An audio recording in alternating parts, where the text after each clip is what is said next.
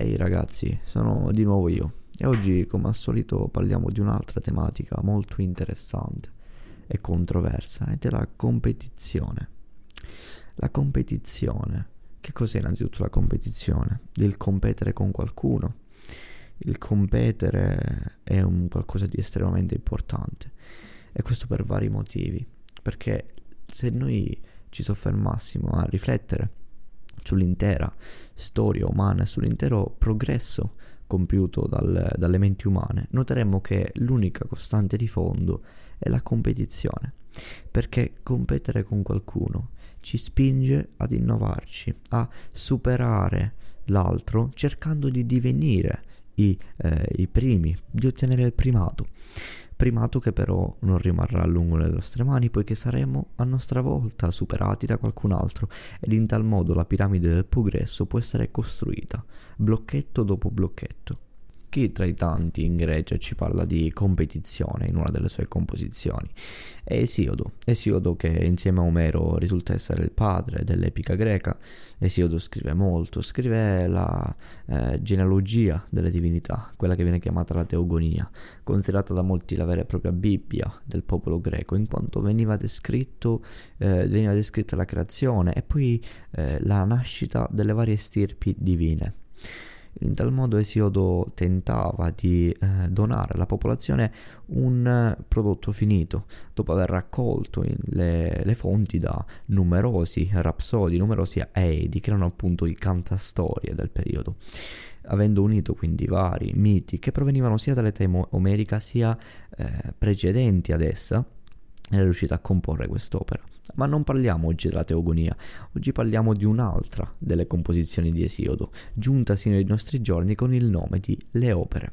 Inizialmente veniva chiamata Le Opere ai Giorni, però con l'avanzare degli studi filologici si è iniziati a pensare che in realtà l'ultima parte, appunto quella relativa ai giorni, in cui Esiodo spiegava, illustrava quali fossero i giorni corretti per innaffiare il proprio raccolto, per appunto portarlo avanti, seminare, coltivare, e quelli che invece non erano propizi adesso. Ecco, quella parte ha iniziato a non essere più apprezzata dalla maggior parte dei filologi, in quanto iniziò ad essere ritenuta falsa, semplicemente un'interpolazione successiva, quindi un'aggiunta non proveniente dalle mani dirette di Esiodo, e pertanto ora si tende a chiamarla come la composizione intera, come Le Opere. Nelle opere Esiodo ci dona quello che è il primo vero e proprio poema didascalico, atto quindi ad insegnare qualcosa, a dare un insegnamento, e non è rivolto a tutti, è un'opera che è stata scritta da Esiodo per un determinato motivo ed è la contesa con il fratello. Esiodo infatti aveva un fratello di nome Perse. Era molto avaro, molto avido e poco propenso al lavoro. Infatti come viene narrata, la storia che ci viene narrata è semplice. Il padre di Esiodo aveva coltivato, aveva venduto, e in tal modo era riuscito ad accaparrarsi un numero di appezzamenti di terreno abbastanza vasto, e alla sua morte aveva deciso, come era buona norma, di dividere l'eredità tra i due figli. Perse però, essendo ozioso, atto all'ozium più che al negozium, quindi atto più all'ozio che al lavoro, aveva sperperato in breve periodo tutta l'eredità paterna ed era pertanto arrivato a si era spinto sino a corrompere i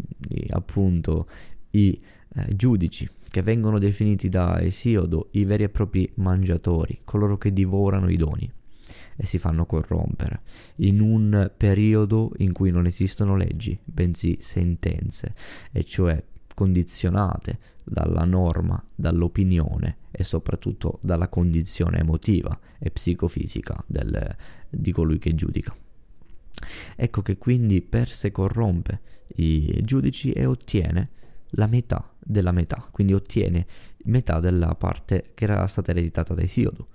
E così continua con varie proposte legali, con varie corruzioni, affinché possa ottenere il massimo profitto, a discapito ovviamente del fratello, e non solo di costui, ma anche delle leggi morali che governavano il popolo greco. Esiodo scrive nelle opere ciò che ho presentato come argomento principale oggi, cioè si parla della contesa. Vi recito alcuni passi. Di contesa non ce n'è solo un genere, ma sulla terra due ce ne sono. L'una che la capisce la loda, ma l'altra è degna di biasimo perché hanno indole diversa e opposta. L'una infatti favorisce guerra cattiva e discordia. Crudele, nessun mortale l'ama, ma costretti per volontà degli dei rispettano la triste contesa. L'altra la generò per prima Notte Oscura e l'alto Cronide, che nell'etere ha la dimora. La posa alle radici della terra e per gli uomini è molto migliore. Essa, anche che è pigro, risveglia al lavoro, perché se uno è senza lavoro e guarda ad un altro che è ricco, si sforza ad arare, a piantare e a far prosperare la casa. È allora che il vicino invidia il vicino, che si adopera per arricchire. È buona questa contesa per gli uomini. E il vasaio è geloso del vasaio, e il fabbro del fabbro, e il mendico invidia il mendico, il cantore. Come abbiamo potuto osservare da questo breve passo tratto dalle opere ai giorni, dal proemio delle opere ai giorni, il nostro caro Esiodo apporta delle differenze dal punto di vista religioso. Noi sappiamo che nella religione greca esiste una dea, la dea della discordia, chiamata Eris. Ebbene, in questo caso Eris viene divisa, diventa una dicotomia, due facce della stessa persona. L'Eris può essere positiva, la competizione. L'Eris può essere anche negativa, la discordia in sé per sé.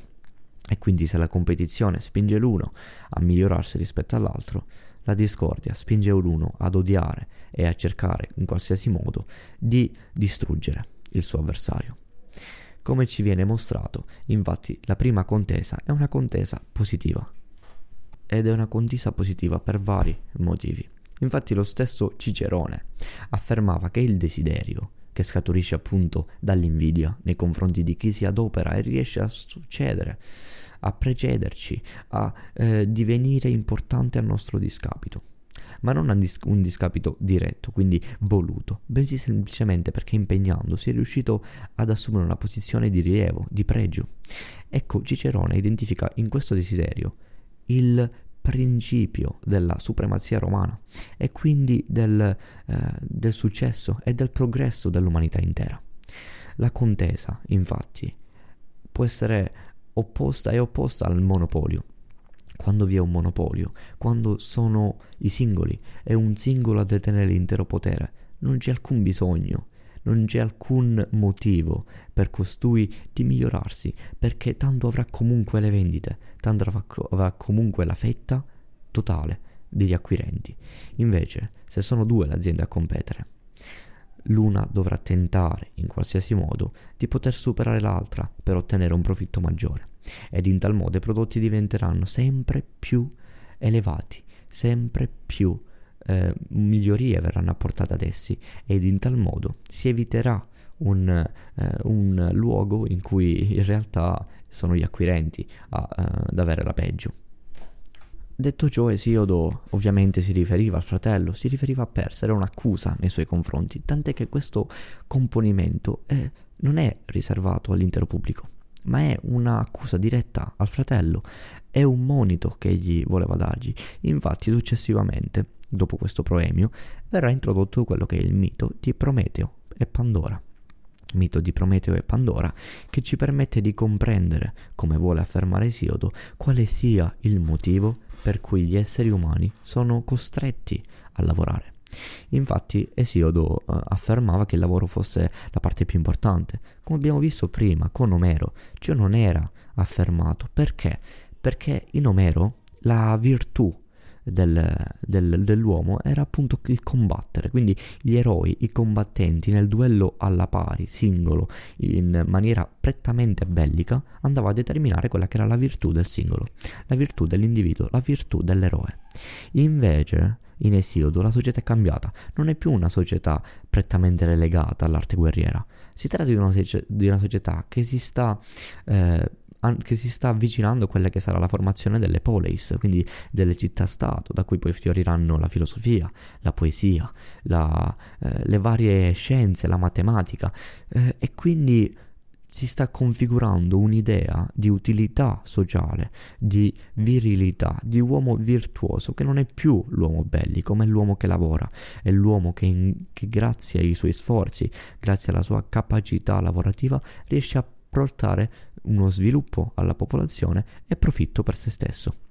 Quindi narra il mito di Prometeo e Pandora, in cui questa ragazza dai 1000 doni, questa ragazza che portava il vaso, il cosiddetto vaso di Pandora, ragazza ornata da ogni divinità, che aveva lasciato un omaggio nei suoi confronti, tante catene l'aveva portata a tessere la tela, mentre gli altri l'avevano ornata dai festo, era stata forgiata dal fango.